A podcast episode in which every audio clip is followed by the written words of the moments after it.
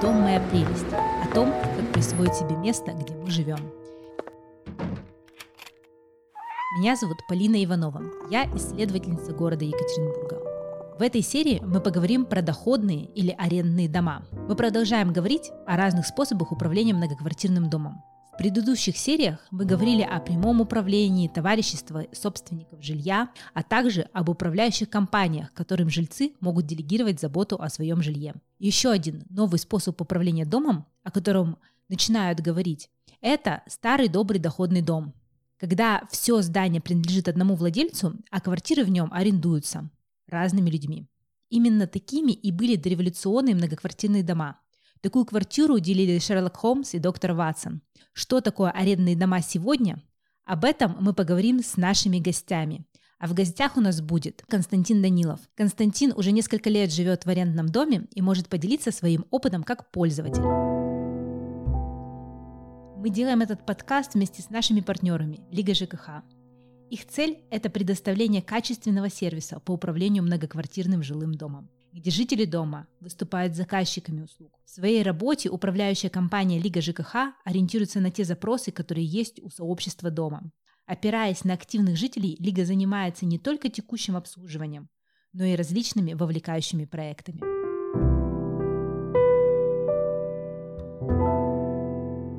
Константин имеет необычный опыт жизни в городе и на полисе, который практически на 99% состоит из доходных домов.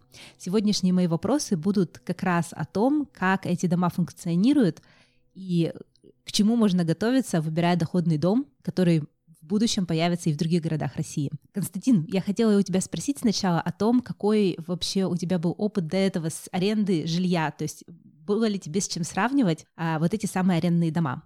Жил ли ты в арендованных квартирах? Ну, сам лично я жил только с родителями, потом уже у меня был только опыт жизни там, в общежитии и уже вот в арендном доме в Иннополисе. Ну, как бы опыт мне знаком по друзьям в том числе. То есть я достаточно наслышан об условиях, об историях каких-то, о договорах, и каких-то там ситуациях, которые возникают при съеме жилья традиционном у какого-то простого собственника, частного лица. Ну вот, я снимала жилье всю практически свою студенческую жизнь, и в основном я делала это без договора, поэтому у меня даже была такая ситуация, когда меня просто в течение одного дня выставили на улицу с вещами. А поэтому арендное жилье — это как раз такой достаточно нестабильный, на мой взгляд, опыт, э, опыта аренды с договором даже не в арендном доме я никогда не имела. А ты как? Это всегда был договор? Я, к сожалению, не могу вспомнить, как это было во времена, когда мы жили с родителями. Но опыт моих друзей, например, последних лет показывает, что обычно это все-таки есть какой-то договор. Э, иногда его, мне кажется, стараются не светить, но он как минимум существует. Ну, то есть это какие-то люди, которые владеют квартирой и сдают ее не очень понятно, показывают они доходы или нет, поэтому они сами, их права не защищены, обычно бывают. А права людей, которые у них живут в квартире, тоже не всегда защищены. И, в общем, арендное жилье — это то, чем пользуются многие-многие россияне, но не всегда понятно, как она работает. Единого стандарта нет пока что. И я так понимаю, что ты переехал в Иннополис, в котором большая часть домов арендные. Как это выглядело там? Расскажи, вот вообще можно с самого начала. Ты собрался в Иннополис и начал выяснять, где тебе там жить. Ну, в Иннополисе я, во-первых, прожил какое-то время, будучи студентом университета и проживая в общежитии университета. Потом в какой-то момент я выпустился, и мне нужно было уже жить в доме. Э, в Иннополисе достаточно с этим известно, как это все устроено. То есть большая часть жилья – это арендные дома. Они принадлежат госжилфонду, соответственно, большая особенность то, что работ... жить в них могут только те, кто работают в компаниях резидентов города. И если рассказывать мою историю, то она, можно сказать, ну, как и у других э, жителей того времени, особо интересная, потому что э, после того, как у тебя появляется желание здесь жить, твой работодатель предоставляет нужные документы, тебе на тот момент заводили личный кабинет в специальной системе, и после этого нужно было подавать заявку на квартиру. Когда ты открываешь раздел «Подать заявку», домов доступных квартир всегда там не было. Они появлялись там в какое-то время, например, в 5 утра. И, собственно, после подачи заявок происходил некий конкурс, э, розыгрыш. Я до сих пор не знаю, происходил он случайным образом или по первому подавшему, но чтобы самому это не делать, у нас же тут город айтишников, многие люди, в том числе я, написали бота, который за них постоянно мониторил наличие вот этих квартир. Мой даже отбирал их по каким-то критериям, например, не второй и не последний этаж, и подавал заявку, соответственно. Через какое-то время мой бот мне радостно сказал, что квартира выигралась. Ну и дальше, э, собственно, процесс э, нужно прийти было в офис человеку, который взаимодействует со всеми жильцами в этом жилье коменданту, оформить с ним договор, осмотреть квартиру, и можно начинать жить. То есть я правильно понимаю, что вообще-то у жителей Иннополиса почти нет варианта выбрать между разными управляющими компаниями или выбрать жить в, там, у какой-то другой компании или в каком-то другом доме, там, купить квартиру, например, там? Такая, такой вариант есть, он достаточно ну, то есть, вот, как ты сказал, 99% домов в собственности находятся, арендные в собственности этого ГЖФ. Э, есть э, дома, которые в, собственности каких-то частных лиц. Это в основном таунхаусы здесь, небольшой квартал, и два дома из э, тех, которые такого же типа, как и те, которые принадлежат госжилфонду. Э, до какого-то времени в одном из этих домов можно было снимать квартиру всем. Там можно отдельно почитать эту историю. Там звучала такая, по-моему, ООО «Территория Иннополис». Сейчас эта компания разорилась, и дом выставили на торги. Э, но вот это была какая-то альтернатива небольшая. Имеется в виду всем, то есть приезжим, если я просто, например, мечтаю жить в Иннополисе и там э, еще не резидент, но хочу вот присмотреться к этому городу, я могу снять, могла снять квартиру вот в том доме, который, про который ты сказал, что выставили на торги. На тот момент оно скорее было доступнее, у тебя и сейчас есть такая возможность, но сейчас, мне кажется, большая часть квартир э, сдается краткосрочно, то в частности, жилье на Airbnb, которое можно увидеть в Иннополисе, оно вот как раз находится в этих э, двух, ну, в, в таунхаусе еще одном доме, э, в котором оно в собственности у людей. Насколько они сдают долгосрочно, если честно, мне неизвестно, но квартир такое ограниченное количество, поэтому в целом достаточно, ну, я бы сказал, что на это не стоит рассчитывать наверное, при переезде. То есть краткосрочно пожить э, нормально, при долгосрочном уже нужно как-то искать, думать. Ясно. А если говорить про сами дома, районы и экстерьер дома и внутреннюю архитектуру, они вообще чем-то отличаются от обычных многоквартирных домов новых? На мой взгляд, нет. То есть достаточно обычный такой квартал. Э, может быть отличие, не знаю, насколько сейчас это есть в новых домах, э, у квартир установлены считыватели отпечатков пальцев, но не везде они должным образом настроены, у меня, например, нет. То есть э, я захожу в квартиру по ключу. И в подъезд? То есть у тебя также связка ключей? Да, у меня обычно, несмотря на то, что у нас достаточно интересный здесь домофон с мобильным приложением и возможностью открыть его с телефона, в целом штатный способ это все такой же ключ и такой же ключ от квартиры. Ну, а может быть какое-то лобби внизу, консьерж внизу, что-то такое нету? Нет, лобби, консьержа, ничего такого нету. Ага, ну то есть в целом э, эти дома выглядят точно так же, как там другие многоквартирные дома в других обычных городах. Да. Хорошо. Но все-таки, если говорить не о форме, а о содержании, то есть есть какая-то эксплуатация этих арендных домов, отличается ли как-то она? То есть э, что-то там внутри происходит, этот дом обслуживают, обслуживают как там какие-то его инженерные системы, так и просто моют полы. А, э, вот эта вот часть, она как-то по-другому устроена в арендном доме или так же? На мой взгляд, тоже так же. Причем, мне кажется, тут важно еще упомянуть э, про договор, в, в таком доме, потому что договор, э, например, мой 10 страниц, он достаточно суровый, не такой, мне кажется, как большинство договоров, которые я видел при аренде у частных лиц.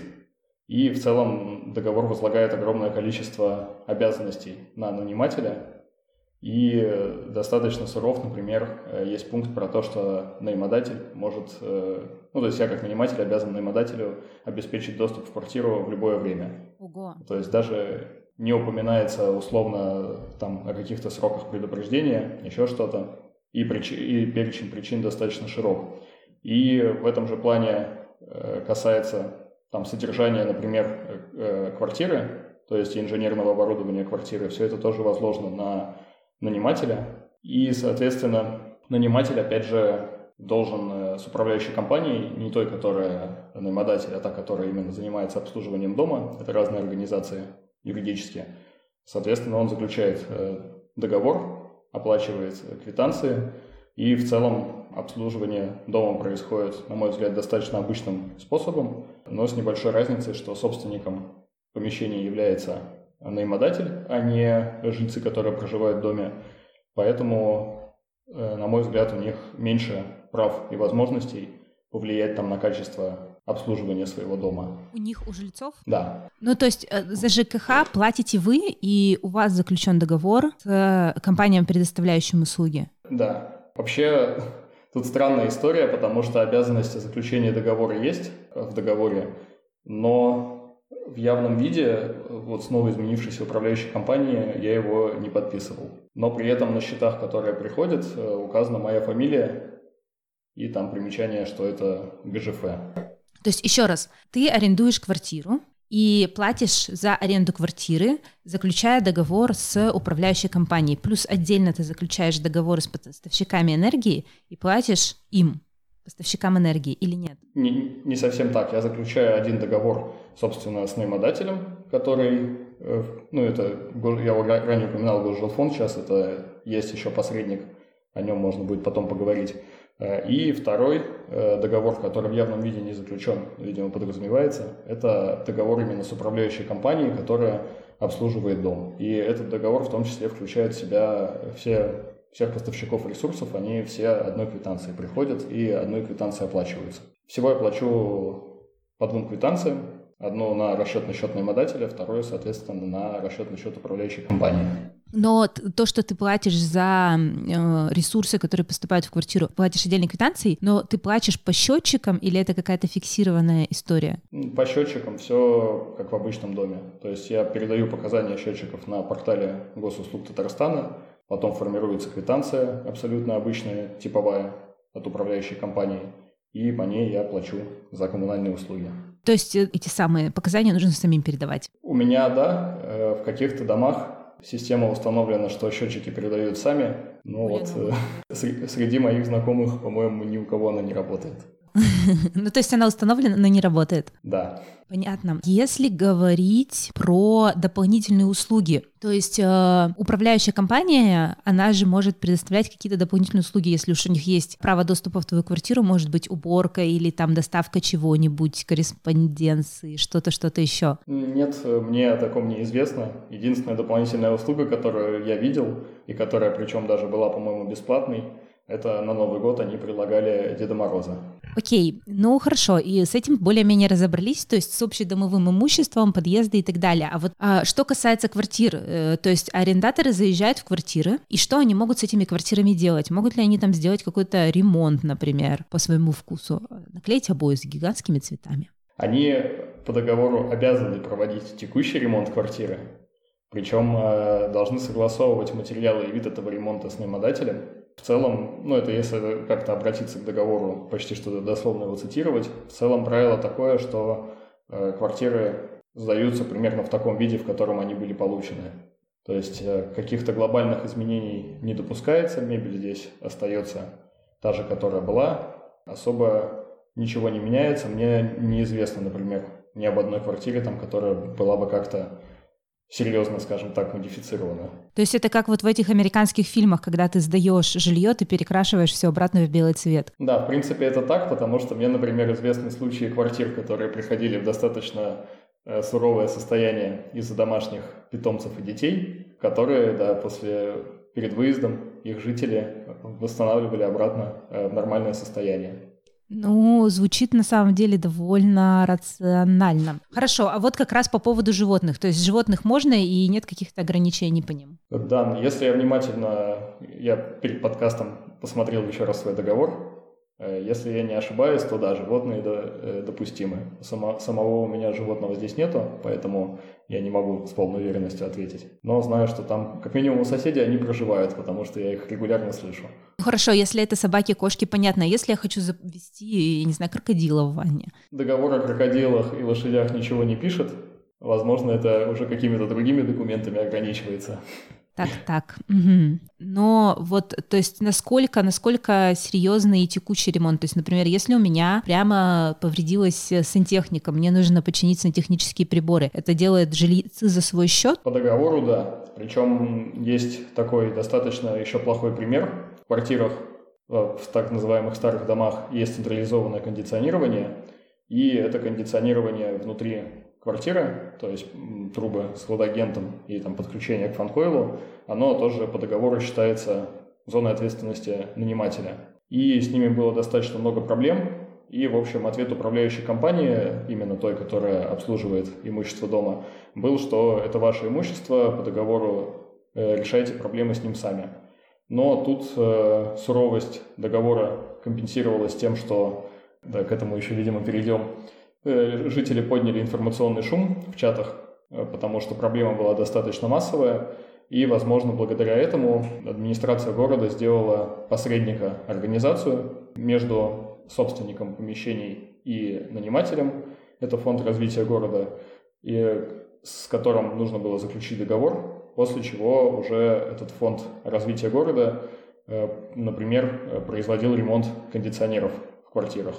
То есть по суровому договору это вроде как обязанность все-таки нанимателей, но по факту оказалось, что, можно сказать, им пошли навстречу и провели ремонт. Другой вопрос, в каком состоянии эти были системы, потому что они как бы кажется, что со сдачи домов в таком состоянии находились, и, возможно, было все-таки не совсем честно нанимателей, заставлять их ремонтировать. Ну вот я как раз хотела спросить, например, я заезжаю в квартиру и захожу в свою новую будущую арендную квартиру и, и вижу, что там, я не знаю, в плохом состоянии стены или сантехника или что-то еще. Я могу сказать управляющей компании, пожалуйста, вот это устраните перед тем, как я сюда заеду? Я думаю, что формально можешь, и это нужно сделать. Э, я, к сожалению, в свое время совершил ошибку, когда я заезжал в квартире у меня достаточно много небольших дефектов, э, не критичных, но там, например, какие-то механические небольшие повреждения на мебели. В принципе, по сравнению там с трещинами в стенах, которые бывают, но у меня тоже они есть, это все кажется не очень значительно. И на тот момент э, как-то в договоре я это не отметил, но пофотографировал. Сейчас с изменением наимодателя, как раз собственника на вот этот фонд развития города, представитель, когда приходил, предупредил, что у меня могут быть проблемы из-за этого, потому что имущество у меня не в, не в идеальном состоянии, при том, что э, это произошло не по моей вине. Поэтому нужно, конечно, все отмечать. Э, все... Раньше, был... Раньше с этим было гораздо просто проще. То есть во времена, когда был э, вот этот госжилфонд, насколько я знаю, просто комендант э, относился гораздо проще там, к различным небольшим повреждениям, и у многих здесь такая проблема.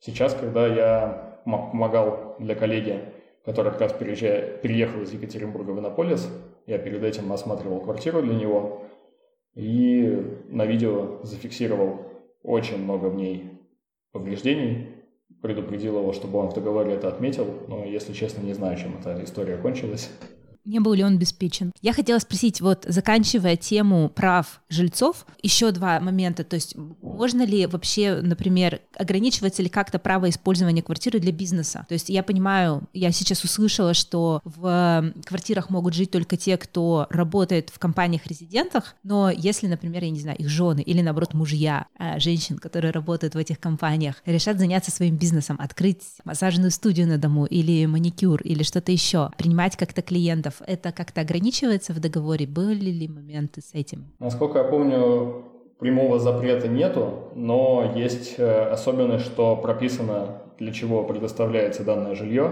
и написано, что его необходимо использовать по назначению. А назначение – это как раз-таки проживание. Поэтому думаю, что в случае какого-то бизнеса на этот пункт договора будут ссылаться. Ну, то есть а, каких-то разбирательств публичных пока не было. Почему-то просто я уверена, что кто-то этим занимается. Я думаю, что занимаются, да, но публичных разбирательств не было. И, наконец, мой любимый вопрос и самый важный. Можно ли устраивать вечеринки и вообще как-то вот шуметь? То есть что происходит с коммуникацией жильцов? А я объясню этот вопрос. Обычно, когда у нас есть шумные соседи, недоговороспособные, а люди в обычных домах вынуждены обращаться в милицию или в полицию в нашем случае. Но кажется, что именно в этом пункте арендные дома могут быть как раз немножко получше, потому что, а, кажется, в управляющую компанию тоже можно обратиться, и управляющая компания имеет, должна иметь много рычагов влияния на каких-то шумных или там недоговороспособных соседей, которые выставляют мусор в подъезд или что-нибудь еще делают такое. Вообще мне неизвестно о случаях обращения именно в управляющую компанию. Есть особенность такая, что у каждого дома почти, а может быть и вообще у каждого, есть чат дома, котором при шуме или при каких-то таких негативных других событиях обычно жильцы пишут и просят не шуметь, Э, или, например, фотографирует там, как э, кто-то что-то неправильно сделал, например, машину припарковал в запрещенном месте у дома. То есть примерно как-то так. Э, лично меня особо это не беспокоило. Ну, то есть, как, в принципе, здесь достаточно хорошая слышимость. И иногда я слышу вечеринки у своих соседей, но они происходят достаточно редко. Так что часто я просто даже не пишу в чат, и нет никакого конфликта. Может быть, в каких-то домах есть э, ситуация похуже, но в целом есть чат дома. Если чат дома не помог, есть еще чат города. Там могут тоже устроить общественное порицание, вычислить, э, кто где живет, что-нибудь подобное. Ясно. То есть э, пока, я так понимаю, что Иннополис — это все равно очень новый город, куда едут люди, готовые на определенные приключения, и, видимо, все-таки какая-то ментальность общая, она есть, и люди пока что могут друг с другом договариваться, не вызывая милицию. У них там, кто не слушает Владимирский Централ на репите по ночам. Ну, если мы говорим о квартирах, то, скорее всего, да. В целом в городе вообще есть группа быстрого реагирования от частного охранного предприятия. И периодически на какие-то события, в основном на улице, их могут выслать, опять же, по упоминанию чего-либо в чате городском. По упоминанию в чате, то есть если что-то происходит, можно писать в чат, и они приедут. Mm, да. Вот и наступило будущее. Я хотела поговорить про особенность сообщества людей, живущих в арендном доме. Мы про это немножечко сказали, но я хочу просто понять, вот это немножко отвлеченный вопрос, потому что в Иннополисе, я так понимаю, большая часть людей не выбирают, все поселяются в арендный дом, и э, они не выбирают арендовать квартиру или там покупать ее или арендовать в каком-то другом месте. Но если немножечко отходить от этого, как ты считаешь, вообще арендные дома за пределами Иннополиса, они будут собирать вокруг себя какую-то аудиторию особенную то есть если у тебя, например, сейчас бы была возможность купить квартиру, и ты бы планировал там точно оставаться на какое-то длительное время в этом городе, я просто не знаю, планируешь ты или нет, то есть ты бы озаботился покупкой квартиры или бы ты все-таки выбрал арендный дом? Ну, мне кажется, тут все зависит от реализации идеи арендных домов, в том числе юридической. Э, в текущем виде, э, мне кажется, если долгосрочно планировать, э, это не очень возможно, потому что хотя бы договор, срок действия договора у меня, во-первых, ограничен эм, моей работой у моего текущего работодателя, а, во-вторых, он заключен на 11 месяцев с возможностью продления, но только при согласии обеих сторон. То есть э, сейчас можно это трактовать как то, что э, я не могу быть уверен, что в какой-то момент меня не попросят из этого жилья уйти. Ну и продолжая там какими-то ограничениями на изменения, на, в принципе, ограничения на то, как я могу влиять на, на управляющую компанию, там, которая обслуживает дом, э, как она это делает. Мне скорее кажется, что сейчас э, купить свое жилье это, конечно, гораздо привлекательней, но я конкретно в Иннополисе не, не планирую оставаться, поэтому меня сейчас арендный дом в том виде, в котором я в нем живу, меня полностью устраивает, потому что у меня тут такое рассматриваю как временное жилье, поэтому особо Э, ничего не докупаю, не меняю. В целом, если рассматривать это вне контекста Иннополиса, опять же, и, например, э, если будут хорошая реализация такого дома, то мне кажется, в целом это очень хорошая вещь, потому что можно себя не привязывать к какому-то месту действительно, и за жизнь много чего посмотреть. Но, конечно, на какую-то старость, э, мне кажется, свое жилье все-таки обязательно. То есть я правильно понимаю, что в Иннополисе квартиры полностью укомплектованы мебелью. Если я, например, хочу привезти с собой свой там фамильный комод, там какие-то свои вот э, любимые кровати, диваны, это все мне не получится сделать. Это зависит от квартиры, потому что моя квартира, например, э, достаточно большая, но при этом мебели здесь мало. То есть, э, мне кажется, у меня тут много чего можно привезти, заставить. Э, у меня есть э, друг, например, который тоже живет в арендном жилье, и он достаточно много мебели себе хорошей, удобной купил. И более того, насколько я знаю, можно договориться с собственником, чтобы какую-то мебель э, забрали на хранение и, соответственно, вместо нее поставили. Но это в договоре прямо не прописано, я не знаю, на каких это условиях, просто вот слышал о такой возможности. В целом, да, квартиры оборудованы, я бы сказал, минимальным набором для проживания, в том числе бытовой техникой сейчас появляется тренд на арендные дома. Они должны появиться и в других городах. Там, в отличие от Иннополиса, они будут конкурировать с квартирами, которые можно купить, с квартирами, которые сдают частные лица и так далее. А, что бы ты порекомендовал а, нашим слушателям при выборе арендного дома, на что обращать внимание а, и в каком случае, в какой жизненной ситуации выбирать арендный дом, а в какой жизненной ситуации посмотреть что-нибудь другое? Мне кажется, тут огромное количество факторов на это повлияет, и слушатели. Это очень сильно зависит от их вкусов, финансовых возможностей, планов э, и так далее.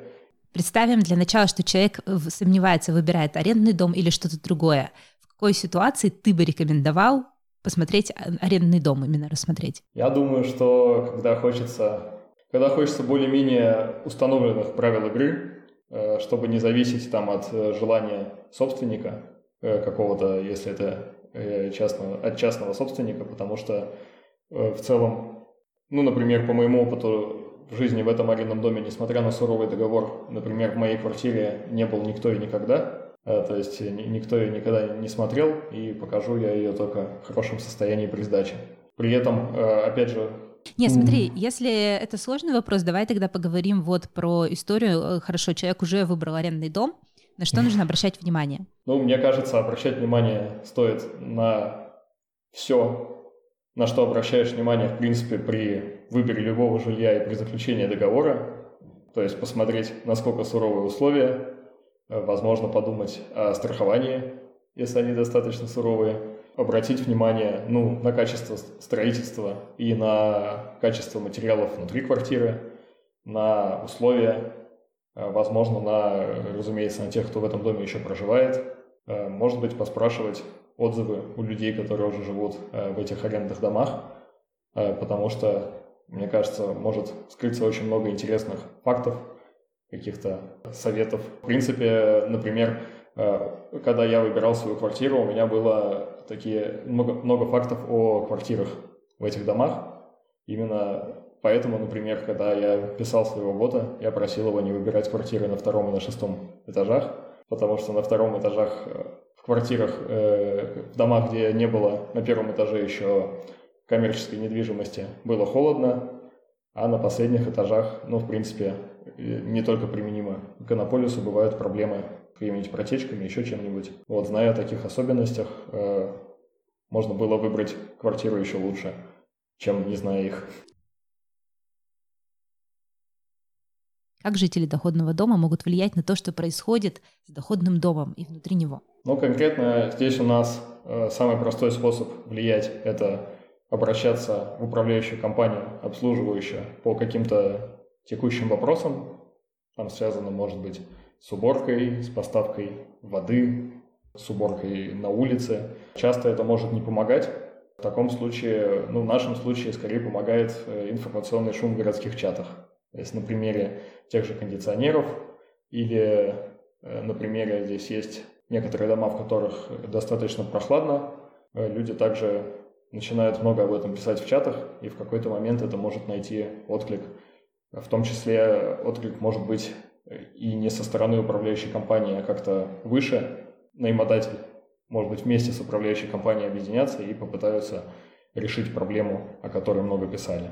То есть такое бывает. Это я просто к тому, что если жильцы многоквартирного дома, собственники являются прямо собственниками дома и могут управлять, э, могут выбирать управляющую компанию, угрожать ей тем, что они ее сменят, то в арендном доме ты можешь угрожать только тем, что ты уедешь из арендного дома, и это, наверное, сложно сделать в Иннополисе. Да, более того, стоит очередь людей, которые с радостью сразу же заселятся в квартиру следом.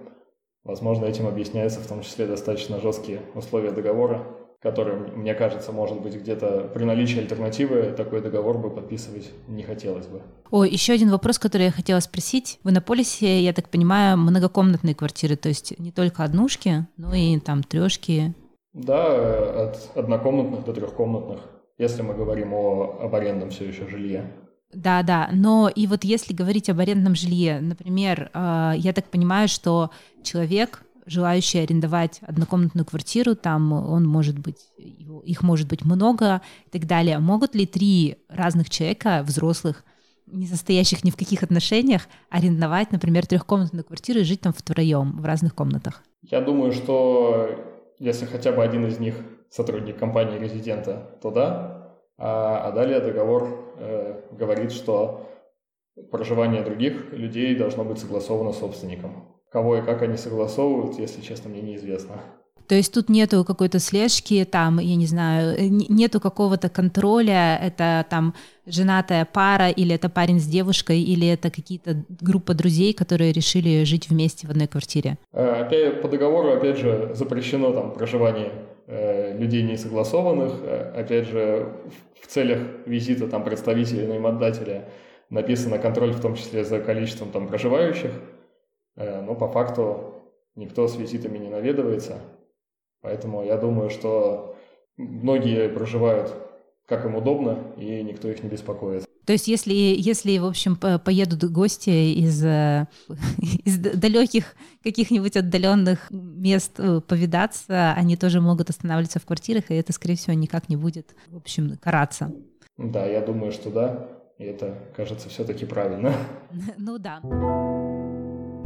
Есть ли будущее у доходных домов в России? Все-таки они, э, как ты считаешь, нужны ли они как вид или э, просто нужно как-то более цивилизованно подходить к аренде вот этих вот множества разных физических лиц, которые то тут, то там сдают квартиры?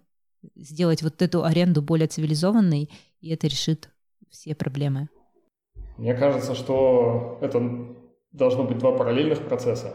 То есть, конечно, хорошо, когда и аренда у физических лиц будет более цивилизованной, и не вижу ничего плохого в том, чтобы доходные дома оставались и развивались, потому что э, все равно, когда собственник выступает какая-то компания, которая целенаправленно квартиры э, построила, купила для того, чтобы сдавать их в аренду, э, кажется, что такой процесс будет, скорее всего, более системным, более выстроенным, и для нанимателя это, возможно, во многих случаях окажется более удобным, потому что это будет э, условно э, единая круглосуточная точка входа там в виде ресепшена. Возможно, что при как раз-таки при хорошей реализации этой идеи это будут, э, будет расширенный набор дополнительных услуг. Это будет...